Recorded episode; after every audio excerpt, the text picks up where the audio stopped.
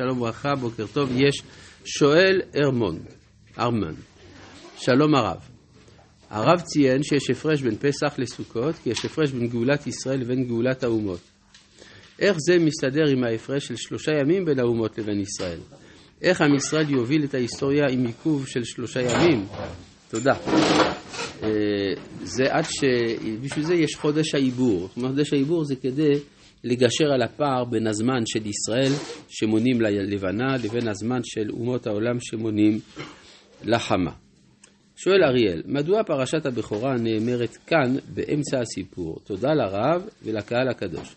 כפי שאמרנו אה, אתמול, הפרשה של הבכורה מופיעה כאן כי זה הזמן שבו התברר שעם ישראל הוא בכורו של הקדוש ברוך הוא, וגם נאמר כיצד אפשר להצטרף אליו, להצטרף אל הבכורה הזאת על ידי הגרות. ואנחנו עכשיו בפרק י"ג והגענו לפסוק uh, ט' והיה לך לאות על ידך ולזיכרון בין עיניך, למען תהיה תורת השם בפיך, כי ביד חזקה הוציאך השם ממצרים. אז הסברנו שפשוטו של מקרא הכוונה שאתה תזכור את זה היטב, על ידי המצוות שנאמרו מראש לפני כן, שזה פדיון, לא, שזה קדושת הבכורה, והאיסור של אכילת מצות, של אכילת חמץ והחיוב לאכול מצות. זה מה שגורם שיהיה לך לאות על ידיך ולזיכרון בין עיניך. ושמרת את החוקה הזאת למועדה, מה? תורת השם זה המצוות? אה, כן, תורת השם, אז מה זה? המצוות האלו שהרב מנה, בכורה ו... המצוות, אה, כן, ודאי. או אולי אפילו יותר מזה. כלומר, תורת השם בפיך זה יכול להיות הרבה דברים, כל מה שעתיד להיאמר. כן, הרי תורת השם ניתנת על רקע יציאת מצרים. למי ניתנה התורה? למי שיצא ממצרים. כן, זה התנאי. אז יוצא לפי זה שתהיה תורת השם בפיך. כן.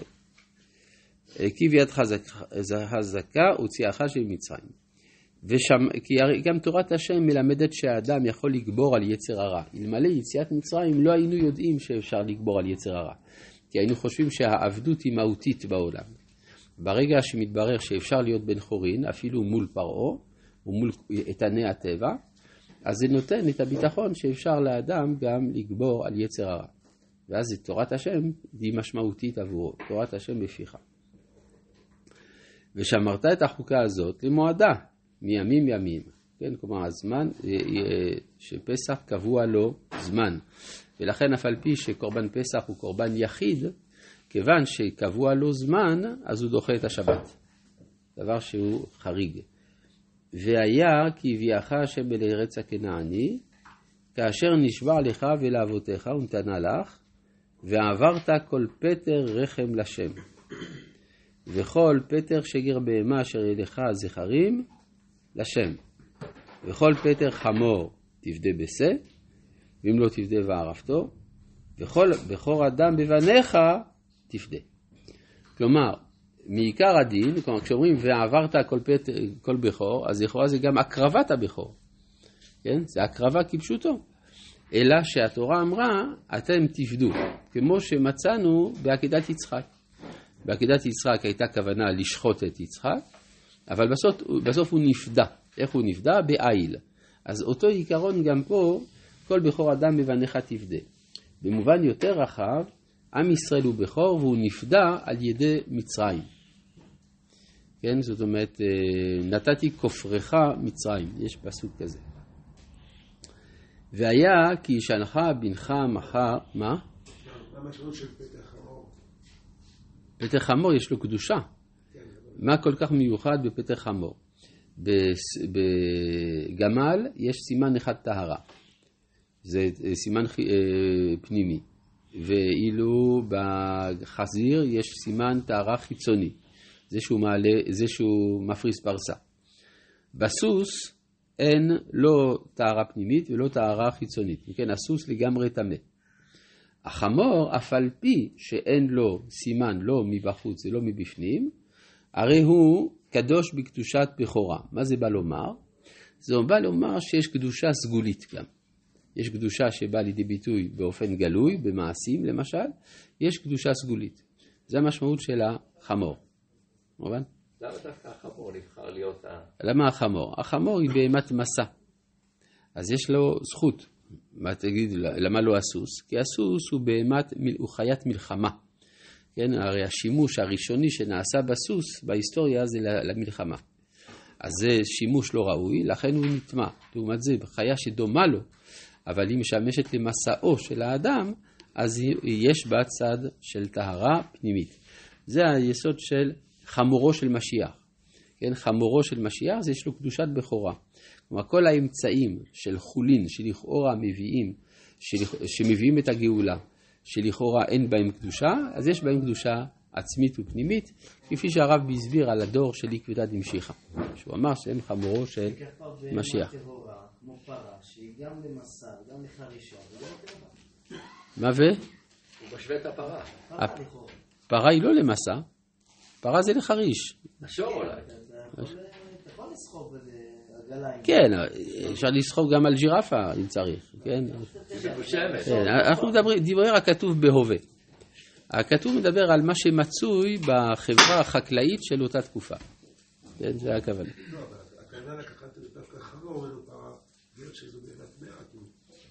אני אומר, חמור משמש למסע, פרה לא משמשת למסע, זה לא התפקיד שלה. אפשר בשעת הדחק, אבל סתם ככה אדם לא רוכב על פרה, גם לא על שור, אלא במרוצי שברים, בקורידה וכדומה. זה... טוב. אה, אז זה מה שכתוב כאן, והיה אה, פסוק, והיה, פסוק י"ד, אה, והיה כי שלחה מנחה מחר לאמור מה זאת, ואמרת אליו, בחוזק יד הוציאנו השם ממצרים מבית עבדים. ויהי, כי הגשה פרעה לשליחנו, אגב, זה התשובה שאנחנו אומרים לבן התם.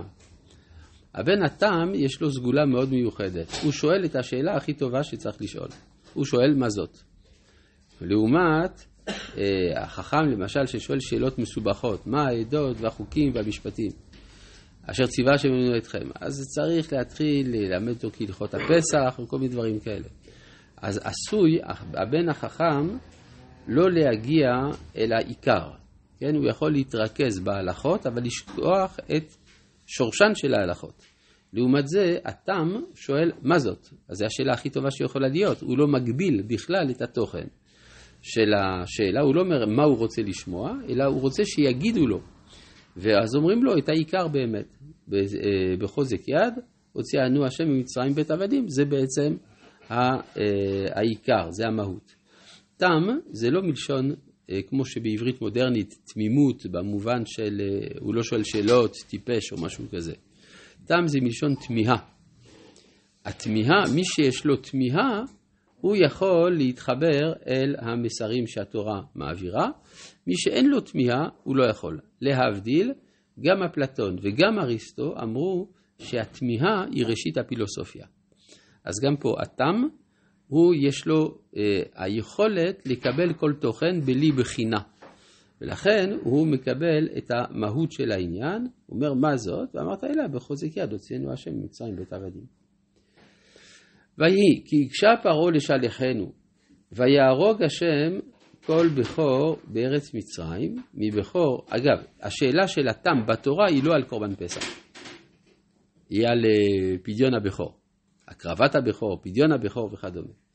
ויגשה פרעה לשליחנו ויהרוג השם כל בכור בארץ מצרים מבכור אדם ועד בכור בהמה על כן אני זובח לשם כל פטר רכב הזכרים וכל בכור בניי אפדה. והיה לאות על ידך ולטוטפות בין עיניך כי בחוזק יד הוציאנו השם ממצרים.